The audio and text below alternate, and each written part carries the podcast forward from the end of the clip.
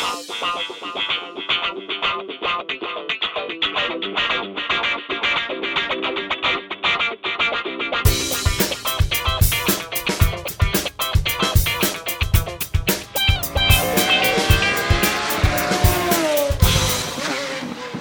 Ciao a tutti e bentrovati amici di Motorcast, puntata numero 60, probabilmente l'ultima prima della, per la verità, breve pausa estiva che ci prenderemo nel centro del mese di agosto.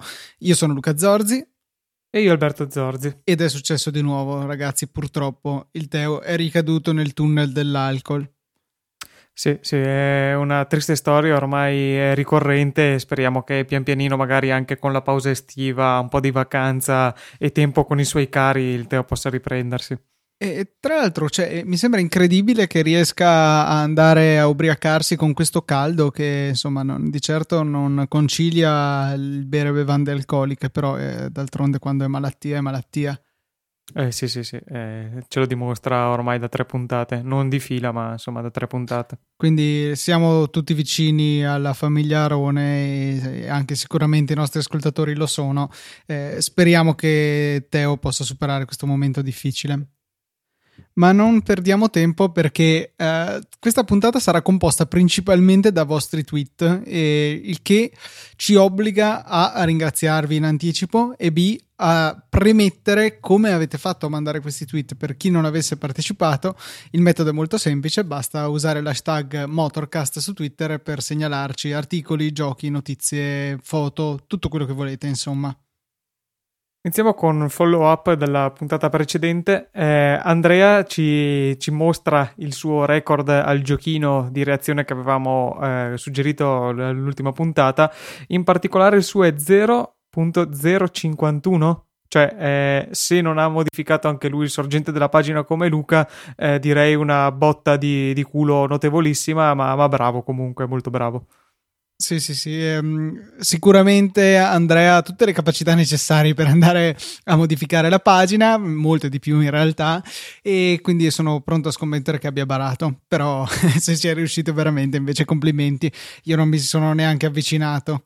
Avrebbe barato in un modo più intelligente di te che ti hai rimesso 0001 o qualcosa del genere, quindi l'ha fatta, se l'ha fatta sporca, l'ha fatta sporca in un modo me- meno palese.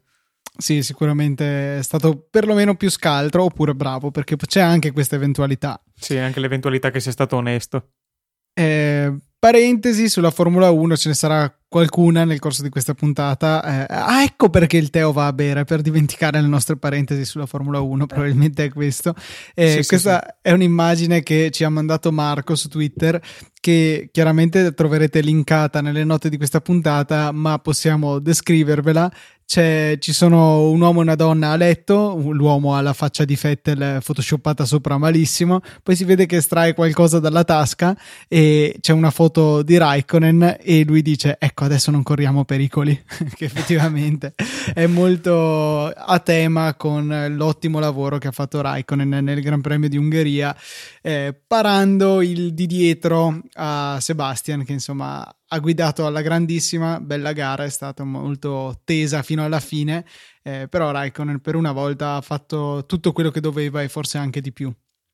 Sì, finalmente siamo a tessere le lodi e non a eh, un po' criticare Kimi che appunto finalmente ha fatto un po' quello che, che, che dovrebbe fare più spesso forse, comunque insomma siamo contenti che in questa gara l'abbia fatta, ha effettivamente coperto magistralmente le, le spalle a Fettel che anche complice problemi tecnici eh, sicuramente non era al 100% della prestazione che avrebbe potuto avere in condizioni ideali, ma insomma tra tutti e due comunque alla fine la, la doppietta è arrivata. Dopo una gara direi vissuta fino proprio all'ultimo giro eh, quando a poche curve dalla fine Hamilton ha finalmente la data su, come dicono quelli della MotoGP, e, e ha restituito la, la, posizione a Bottas. Quindi, insomma, un gran premio che, che, ci ha tenuti sul divano stranamente col fiato sospeso un po' fino all'ultimo. Insomma, che in Formula 1 non è così banale, anche se non con sorpassi, comunque con tensione, questo sicuramente.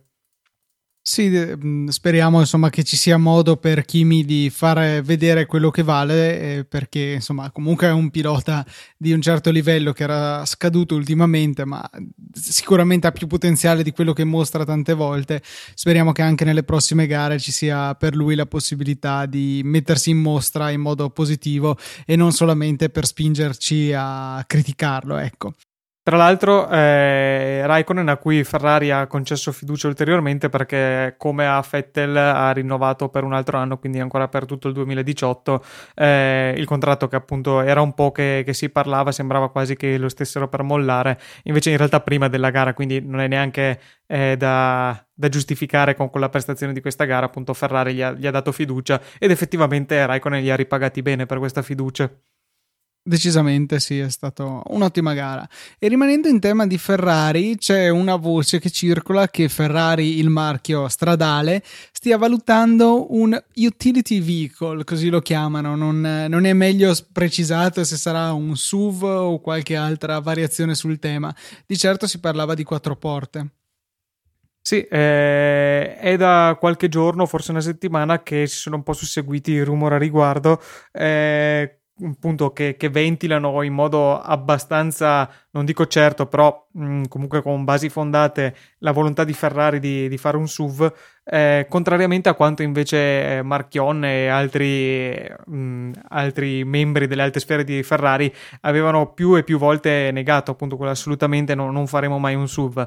E invece a quanto pare purtroppo eh, dopo Lamborghini eh, anche Ferrari sembrerebbe essere sulla, sulla, via di fare il SUV. E un'altra cosa che eh, si paventa in questi rumor eh, che poi questo non è più tanto un rumore, è un po' una volontà abbastanza esplicita di Ferrari, quello di aumentare il, il numero di, di, auto vendute. Adesso siamo attorno alle 10.000 credo all'anno, vogliono arrivare fino a 15.000 e, e boh, eh, secondo me non, non è una, una, cosa molto bella eh, dal momento che appunto Ferrari è e dovrebbe rimanere un marchio molto, molto esclusivo. Chiaramente 15.000 auto all'anno non sono i numeri di Fiat o neanche di, di Porsche però boh, no, non vedo perché voler eh, aumentare la produzione più di tanto. Sì, ok, aumenteranno un po' gli utili, eh, però boh, mh, mm, snaturare, diluire, come dicono in inglese, il, il marchio mi lascia un po' perplesso.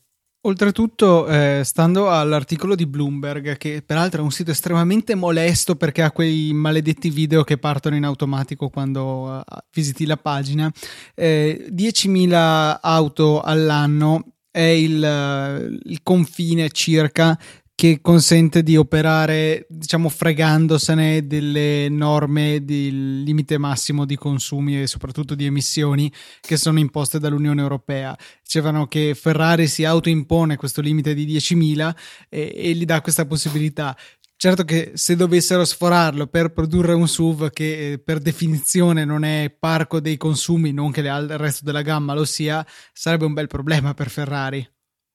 Sì, sì, eh, assolutamente. E tanto che eh, probabilmente anche per far fronte a questo eh, si dice che la gamma vuole essere tutta elettrificata, nel senso di ibridizzata, eh, appunto con, eh, con, il prossimo ciclo di rinnovamento dei modelli. Questo di per sé non è una cosa che, che mi dà fastidio, eh, però appunto eh, il, l'avere un limite ulteriore al, mh, mm, sullo sviluppo dei motori eh, di, di, emissioni, perché chiaramente si devono stare a norme più, più stringenti, eh, questo, mh, mm, anche questo è qualcosa che, che, che, oltre alla diluizione del marchio è un lato negativo di questo aumento della produzione, insomma, motori che per forza di cose dovranno essere un po' meno tirati per stare un po' indietro con i consumi e con, eh, con le emissioni andando ancora una volta a sottolineare diciamo il poco senso che hanno i cicli di consumi che vengono ri- utilizzati appunto per il rilevamento, i cicli di guida con i quali si rilevano i consumi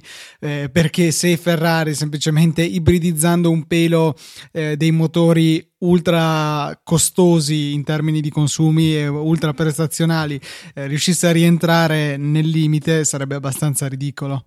Sì sì sì sì assolutamente Proseguendo invece una breve storia in tre tweet che ci ha mandato Edoardo che ci racconta di aver visto che di fianco a lui insomma hanno parcheggiato una Giulia, non specifica di che tipo ma immagino un modello abbastanza ben accessoriato e appariscente e anche revisionata probabilmente che stava ha... revisionata. Stava revisionata giustamente. E ha parcheggiato davanti a una pizzeria dove è entrata e eh, due camerieri sono usciti per, poterlo, per poterla ammirare da vicino. Non solo, altri 5-6 clienti ci sono passati di fianco e si sono fermati a guardarla, quindi eh, diceva mi sembra ovvio che a Motorcast ne parlino in tutte le puntate. Effettivamente è un'auto che si fa notare, anche se cioè, è bella, ma non è quel bello che ti lascia senza fiato, è, è particolare tendente al bello, secondo me. Sì, eh, e comunque secondo me eh, è vero che ha più presenza e attira di più l'attenzione che una serie 3 per dire. Eh, non so, il muso è particolarmente aggressivo anche sopra, diciamo quando la, la incroci per strada, eh, arriva nel senso opposto a un'altra.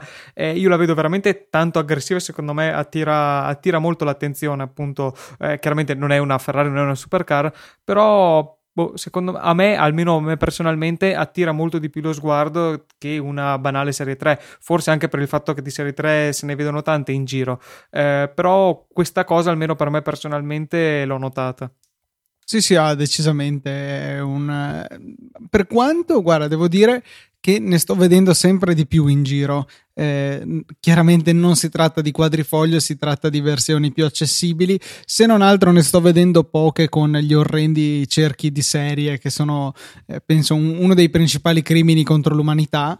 Eh, però, insomma, sta lentamente prendendo piede nel, nell'inaffidabilissimo campione di persone che mi capita di trovare tra strada e autostrada. Sì, tra l'altro, ehm, appunto, ne vediamo poche rispetto alle tedesche, tanto perché di tedesche ce n'erano già molte, perché ho visto dei dati di vendita e questa volta sono certo che eh, si tratta di dati di, che, di, vendita che per quanto riguarda le concorrenti considerano le vendite complessive, quindi sia Station Wagon che Berlina e, e perlomeno in Italia negli ultimi mesi eh, la Giulia vende di più di tutta la concorrenza, tutta la concorrenza in particolare di quella tedesca eh, con il solo modello Berlina.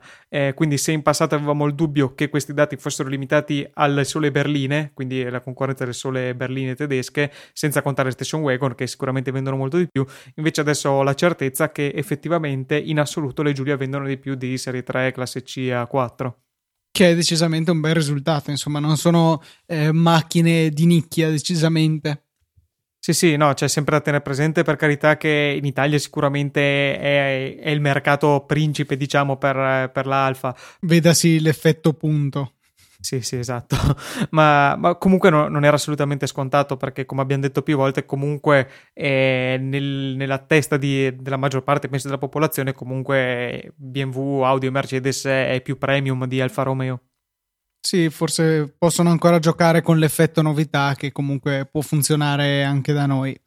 Eh, invece Proseguendo con eh, le varie segnalazioni, veniamo alla segnalazione di Giorgio che ci fa notare che è uscito il primo trailer della nuova stagione di The Grand Tour, che non si sa bene quando uscirà, però è stato bello perché mi ero messo anche a guardare eh, le risposte eh, date a questo tweet, la gente che gli chiedeva quando e gli rispondevano later this year e qualcun altro gli ha chiesto ma questo later this year cosa vuol dire? Eh, vagamente. E loro gli hanno risposto no cosa vuol dire circa? Loro gli hanno risposto circa più tardi quest'anno rispetto ad adesso. E quindi complimenti al social media manager mi piace questo modo di, di interagire su Twitter. Comunque insomma eh, questi 36 secondi di video che sono stati pubblicati ci confermano l'anima di The Grand Tour che è sostanzialmente un po' di, un po di macchine intervallati al loro essere cazzari dentro. Sì, eh, tra l'altro nelle, appunto in questo video in cui si vedono spezzettini di, di, di varie macchine, di, di, vari servizi che faranno nella, nella, stagione, si vede anche quello che penso sia uh, la partenza uh, di, di, Richard nella gara in cui poi ha fatto l'incidente, che eh, mi sembra una macchina elettrica che, sia quella dell'incidente, per cui avremo una puntata in cui sarà raccontato anche questo aspetto. Per il resto si vedono molti molti modelli, molte cose interessanti, eh, delle specie di carri armati, cingolati o robe strane che vanno su per dune di sabbia gigantesche, si intravede anche una lancia 037 da rally, quindi direi che di carne sul fuoco ce ne sarà in abbondanza anche per questa stagione carne o metallo nel caso sì, di esatto. Richard che ne ha messo sì, un sacco sul fuoco. molto metallo e molto fuoco. E molto litio anche perché tra- si trattava di una macchina elettrica, quella in cui si è quasi ammazzato e ne avevamo parlato qualche puntata fa. Sì, sì, eh, esatto. Speriamo che appunto esca più prima che poi, ma a questo punto direi novembre, qualcosa del genere. Quando era uscita la, la prima stagione, immagino che ricalcheranno grosso modo. Ma c'è anche da dire che Top Gear era storicamente con due stagioni all'anno, per cui può essere che magari... Eh, ma ormai eh, sarebbero già troppo tardi per una seconda stagione annuale. No, dico che magari non si sincronizzeranno ah, perfettamente okay. per poi andare a regime con due stagioni all'anno. Comunque la prima puntata era uscita il 18 novembre 2016, per cui seconda metà di novembre potrebbe anche essere credibile. Sì, sì, sì, mm, secondo me sì.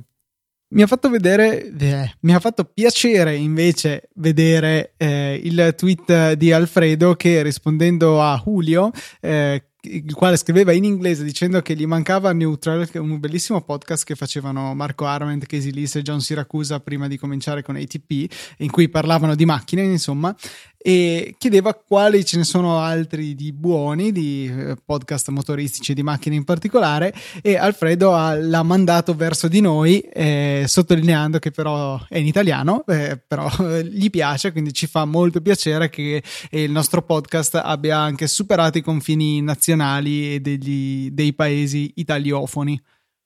Sì, sì, assolutamente. Difficilmente questo, eh, questo, suo amico non italiofono potrà seguirci, però comunque il fatto che di, di essere consigliati a, a, qualcuno che è alla ricerca di un podcast motoristico sicuramente fa molto piacere, quindi grazie mille Alfredo. Sì, sì, molto molto bello. Torniamo invece in, in casa Giorgio, perché Giorgio ci ha segnalato, o meglio, ha menzionato il Teo riguardo a un commento sulla Aston Martin Val- Valkyrie che parafrasi... la chiameremo Valkyrie senza oh. troppe pippe sulla pronuncia. Eh, sì ecco direi che mi sembra un'ottima politica. E ci, parafrasando insomma il tweet di Giorgio dichiara che gli causa dei... il fatto che i suoi bisogni naturali siano più sodi del solito. Sì sì sì direi che, che l'espressione è più o meno questa eh, diciamo che non è una macchina che mi colpisce per l'essere brutta, mi colpisce per l'essere estrema, strana. Eh, non direi brutta, sicuramente non direi bella, ma non direi neanche brutta. Sì, mi, mi, trovi abbastanza d'accordo. Ci sono casi di, di macchine, anche supercar, eh, soprattutto da piccoli produttori, che invece mi trovo esplicitamente a pensare: no, questa è proprio brutta. Invece, come dicevi tu, in questo caso eh, non la definisco strettamente parlando bella, eh, però assolutamente non brutta e comunque sicuramente colpisce insomma a un, a un design che sicuramente è qualcosa di, che non si vede, che non si è visto nel, nella concorrenza e quindi attira l'attenzione indubbiamente. Nel suo essere particolare senza eccellere nel bello e nel brutto mi ricorda vagamente la Veyron, un'altra macchina che non mi ha mai colpito per dire oh che bella, che spettacolo. È una macchina possente, è una macchina particolare costosa, veloce, tutto quello che vuoi, ma non è di quelle macchine mm, come ad esempio la, la Ferrari che mm, mi fanno sbavare ogni volta che la vedo. Sì, mentre invece la Chiron, Chiron, Chiron anche quella non ho ancora capito di preciso com- come si pronunci, quella invece secondo me è proprio bella ne- nel sì, vero sì. senso della parola. Non ai livelli della Ferrari, ma comunque un bello bello deciso, ecco. Sì, sì, sì, sì. Ultimo tweet, poi forse abbiamo finito, non c'è nessun tweet in realtà perché ho, ho letto la riga precedente, quindi eh, nulla da fare, grazie per i vostri tweet di questa settimana. Passiamo a qualche notizia e riguarda lo strategy group della Formula 1 che ha detto sì all'Halo Halo a partire dal 2018, che è questa sorta di infradito sopra l'abitacolo. sì, ecco, volevo cercare di descriverlo meglio rispetto a infradito. Una, uno scudo fatto come il laccio dell'infradito, effettivamente, che però ha un grosso problema. Eh, anche se loro dicono che dovranno eh, rivedere l'estetica, qualche dettaglio, bla bla bla, rimane un piccolo problema che ci sono i piloti che hanno un palo davanti alla faccia adesso. Eh, sì, teoricamente eh, cioè, l'elemento verticale è quello che rientra nel campo visivo e teoricamente è sufficientemente sottile e lontano da, da non determinare una riduzione del campo visivo molto marcata. E l'elemento superiore invece diciamo i due steli dell'infradito eh, rimangono sopra il campo visivo e quindi quelli non, non disturbano in alcun modo. Eh, sicuramente è molto strano poteva sembrare meglio, se vogliamo, eh, lo shield, che è stata l'alternativa che è stata valutata, cioè una specie di cupolino da caccia, ma non completo, cioè che si interrompeva più o meno davanti alla faccia del pilota, eh, cioè non comprendoli sopra la testa, eh, però di quello si sono lamentati perché l'angolo di curvatura del, del plexiglass era talmente stretto che alla fine andava a deformare le immagini e quindi era peggio del eh, dell'Halo. Halo che tra l'altro è stato bocciato da tutti i team, a parte Ferrari, per, per qualche motivo. Eh, c'è chi dice che sia per storie sul peso che in qualche modo potrebbero favorirla. Fatto sta che comunque 9 team su 10 l- l'hanno bocciato e sostanzialmente FIA ha detto esti gran cazzi e l'ha approvato lo stesso. Ma eh, cioè, a me rimane un dubbio perché un conto è se noi nella strada di tutti i giorni ci vediamo leggermente alterato il campo visivo. Questi qui corrono a Monte Carlo a 2 miliardi di chilometri all'ora tra eh, i muri, eh, in tante altre piste, cioè sono sempre al limite. Eh, ma si eh, vede che quella piccola porzione del campo visivo, essendo centrale, è poco rilevante, no? non va a inficiare il vedere dove metti le ruote o le, le vetture vicine, quindi può essere che, cioè, che, da quel punto di vista non dia più di tanto fastidio, no? non so. Sarà, però insomma non mi ci abituo. Diciamo che è molto importante proteggere i piloti, però cioè, mi chiedo se non si sarebbe potuto fare qualcosa con una protezione simile ma rinunciando a quella rampa iniziale. Per quanto cioè, un oggetto che eh, ti arrivi frontalmente effettivamente deve essere deflesso da, da una struttura rigida però boh, continua a darmi l'idea che sia molto molto fastidioso. Di positivo invece ha che non rende sostanzialmente più difficile l'uscita dalla macchina, che chiaramente è molto importante in caso di incidente, magari con qualche parte della vettura che potrebbe aver preso fuoco, eh, così non dovrebbe rallentarli, non più di quanto lo faccia normalmente la macchina, non è certo eh, una cosa semplice saltare dentro e fuori da una Formula 1, però ecco, questo non influisce eccessivamente. Sì, su quello che dicevi che eh, trovi che avrebbero potuto trovare qualcosa di meglio, un retroscena che si è un po', mh, mm, si è un po letto eh, circa questa introduzione è il fatto che comunque in quest'anno si, cioè, si è voluto sperimentare eh, l'Halo, lo Shield, eh, per la volontà era appunto introdurre l'anno prossimo un sistema.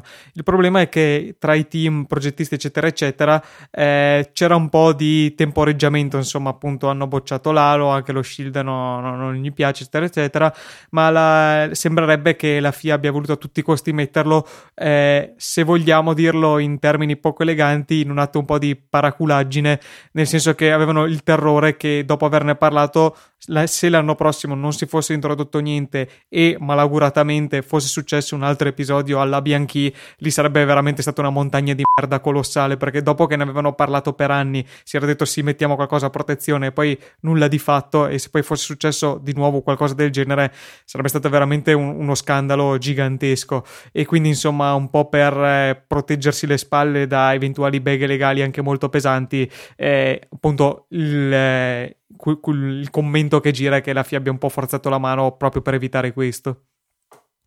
Passiamo invece a un altro argomento, cambiamo completamente, parliamo di elettrico, parliamo di Tesla Model 3 perché è stata presentata, ne sono state consegnate se non sbaglio 30, tutte a dipendenti Tesla e pian piano cominceranno le, eh, le consegne anche per il resto del mondo, privilegiando, dando la precedenza a chi ha già una Model S o una Model X.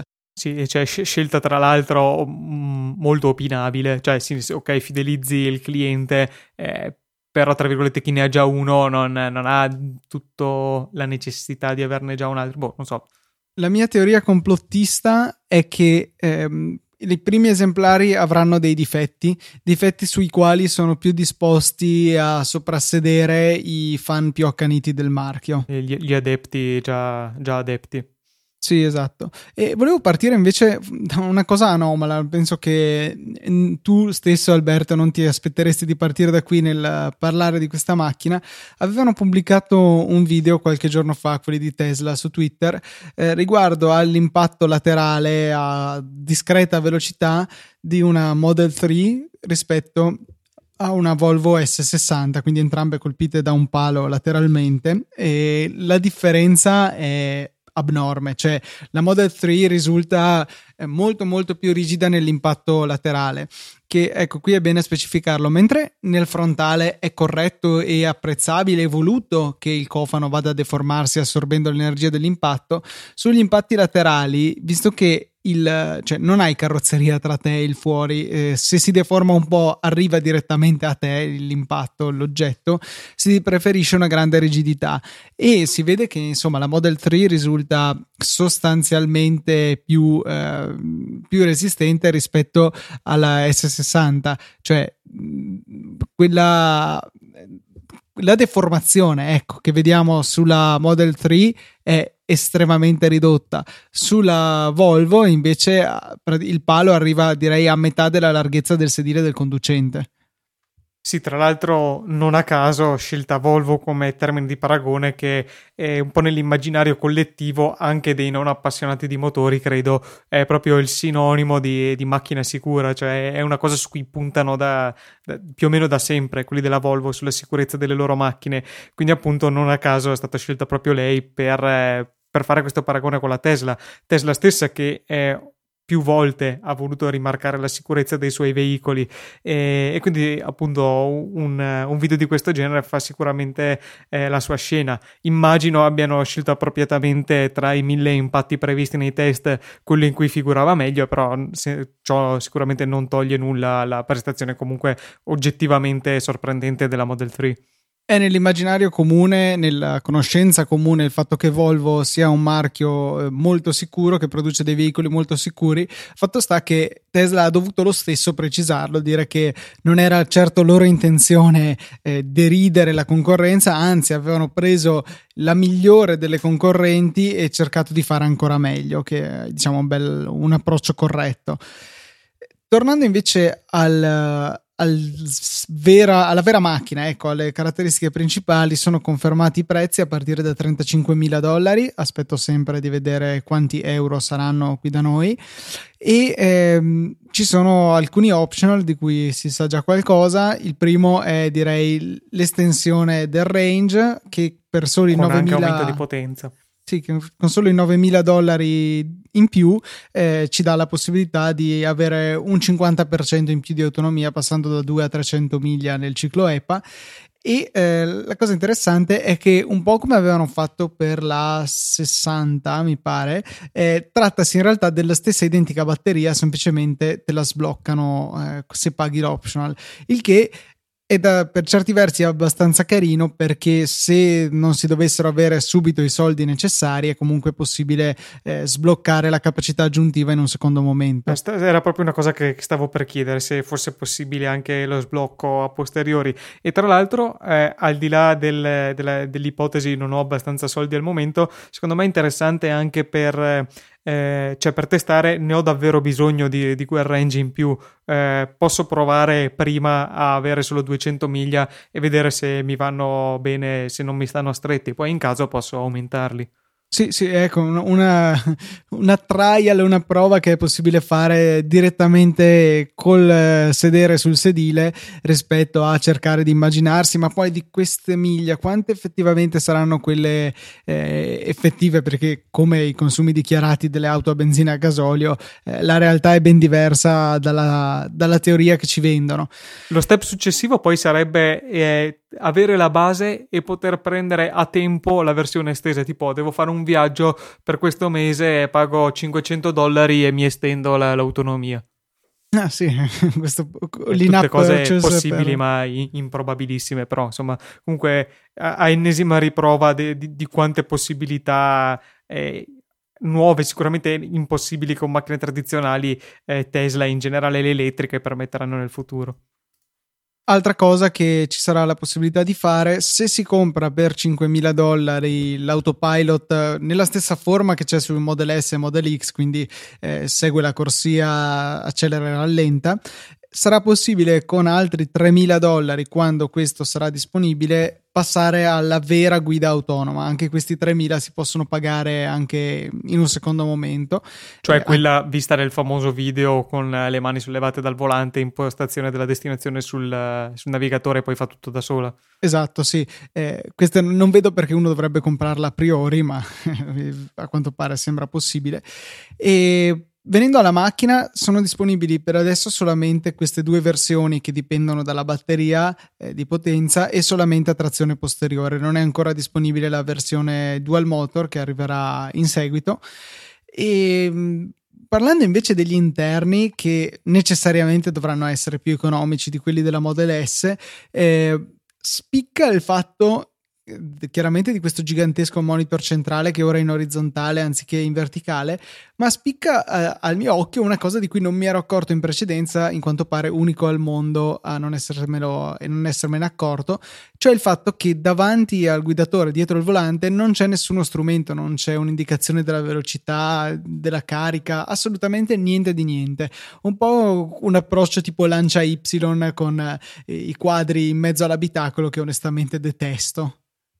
Sì, eh, boh, no, non avere neanche proprio neanche la velocità davanti Perché agli occhi. Perché se fosse un head-up display che non c'è, non c'è neanche nella Model S, vabbè, ma averlo solo sullo schermo centrale non è il massimo, cioè anche solo banalmente dire voglio rispettare il limite, devo guardare un po' la velocità per potermi regolare, soprattutto dove ci sono limiti bassi come magari nei centri abitati.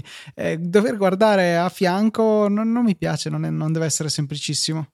Sì, sì, sì, assolutamente. E per il resto, questi interni, eh, secondo me, sono quasi più belli di quelli della classe S. Sono estremamente semplici. C'è proprio una, la plancia con una singola striscia di boh, pseudo legno chiaro che corre lungo tutta la plancia con sopra eh, centralmente questo schermone, questa volta appunto in orizzontale, e un piccolo elemento di raccordo verticale tra i due sedili. Basta, gli interni assolutamente semplicissimi, molto minimali, eh, però devo dire che almeno nelle foto, poi bisognerebbe vederli dal vivo chiaramente, eh, fanno una bella figura e danno un po' meno un'idea di tra virgolette povero eh, di, di, quella che dà la, la Model S. E appunto per assurdo eh, anche se il modello più economico mi piacciono di più questi interni sì, non mi piace granché il volante, anche se colgo sì. la, la, citazione dello stemmino T, il logo del marchio, è ripreso dalle razze del volante, però vabbè, a parte questo. Sì. Eh, rimane un po' corta come macchina, per le, per, non ha delle proporzioni super armoniose. Sì, assolutamente. E rispetto alla Model S è più corta di 28 cm, per cui... Sì, e, e apparentemente po'. tutte tirate via dallo sbalzo anteriore, cioè secondo me è veramente sproporzionatissima la, la tre quarti il profilo anteriore anteriore, cioè se tu prendi e guardi dalla ruota, diciamo dal montante anteriore indietro, ti aspetteresti che il muso fosse molto più lungo di quello che effettivamente è. Mm, sì, non, è, è, la parte meno riuscita, con anche l'assenza di una griglia anteriore, come in realtà nella Model S stessa, eh, fa sempre un po' strano abituati a vedere macchine tradizionali che devono pescare aria per raffreddare il radiatore. Eh, a parte questo, prime impressioni di guida che ho letto positive, chiaro non ha l- lo sprint della Model S, ma comunque viaggia bene, probabilmente meglio, almeno a bassa velocità rispetto alle concorrenti a dinosauri morti. E, ehm, però comunque un, un bella, una bella guida grazie al fatto che come sempre con le batterie in basso il baricentro è molto basso eh, dà delle belle sensazioni un buon feeling e sembra essere molto ben piantata a terra sì, sono curioso poi tra boh, eh, un annetto, credo, quando usciranno le, le nuove concorrenti, eh, tipo appunto mi viene in mente la, la Chevrolet Bolt e la, General, la, la corrispondente americana, eh, un confronto al di là del fatto che sono come formato macchine diverse perché quelle sono tipo delle piccole monovolume, questa è una berlina, eh, però appunto un confronto sull'autonomia, le prestazioni, eccetera, eccetera, cioè eh, vedere se eh, con l'uscita di questi nuovi modelli e poi probabilmente altri che, di altre case che al momento non, non mi vengono in mente, eh, arriveremo in un momento in cui eh, Tesla non sarà più grosso modo sola come adesso nel mercato del full elettrico. è solo questione di tempo, eh, però diciamo che finché non arriveremo a dei prezzi super affidabili e una capillare rete di ricarica, perché penso sempre a chi non ha un garage magari per dove poter mettere in carica la notte o chi deve fare viaggi che cedono l'autonomia dell'auto, rimane fondamentale un forte, forte sviluppo delle colonnine che permettano eh, una ricarica in tempi ragionevoli. La Model 3 sta, ha già fatto ulteriori passi avanti. Eh, però insomma per, caricarla a casa vedevo che il modello base si ricaricava di qualcosa come 20 miglia all'ora, una cosa del genere. Sì, cioè per cui poco. Poco poco e comunque con un cos'erano se non sbaglio 32 ampere a 240 volt che comunque eh, sono 7 kW e 6 che non abbiamo a disposizione eh, a casa, forse, no, forse erano 24 nel, eh, nel, nel modello base. Comunque, insomma, sono praticamente 6 kW che si possono richiedere ora come ora in opzione, non è la fornitura di default. Eh, magari questo porterà anche a rivedere i ridicoli 3 kW di base che ci sono nei contratti per le utenze domestiche, che sono troppo pochi, non perché do- siamo particolarmente eh, dispendiosi e vogliamo poter consumare di più, ma semplicemente perché quando c'è bisogno di poter avere un consumo istantaneo, un picco molto alto, esempio, caricare una macchina, esempio, quando il climatizzatore ha bisogno di andare, attacchiamo il forno, la lavatrice, il ferro da stiro, perché a volte capita che tutte queste cose debbano andare insieme, è bello poterlo fare. Ecco. Comunque sì, eh, promettente. Elon Musk vuole arrivare a regime a 500.000 macchine all'anno Model 3. Eh, per ora dovrebbero arrivare a 50.000. Faranno molta fatica, l'ha, l'ha detto lui stesso. Saranno in un inferno nel cercare di produrla adeguatamente. Però, insomma, eh, è una bella sfida. Sono curioso di vedere come evolverà. Andando avanti invece abbiamo una notizia potenzialmente non bellissima, eh, anche se in realtà l'atto pratico cambia relativamente poco, cioè la proposta eh, del governo di eh, cambiare la tariffazione, la tariffa, tariffazione, eh, di cambiare la tariffa eh, della, dell'attuale revisione, eh, che è un, appunto un prezzo fisso da ormai una decina d'anni o qualcosa del genere, e, invece di renderlo variabile, in particolare di agganciarlo all'inflazione, per cui andrebbe a variare con la stessa percentuale del, dell'inflazione a livello globale anno per anno. Eh, sicuramente non farebbe troppo piacere, eh, però c'è anche da dire che perlomeno nel lasso di tempo appunto degli ultimi dieci anni l'inflazione è stata pressoché zero comunque veramente poca per cui sui cosa sono 70 euro di, di una revisione più o meno tra tutto 66 euro.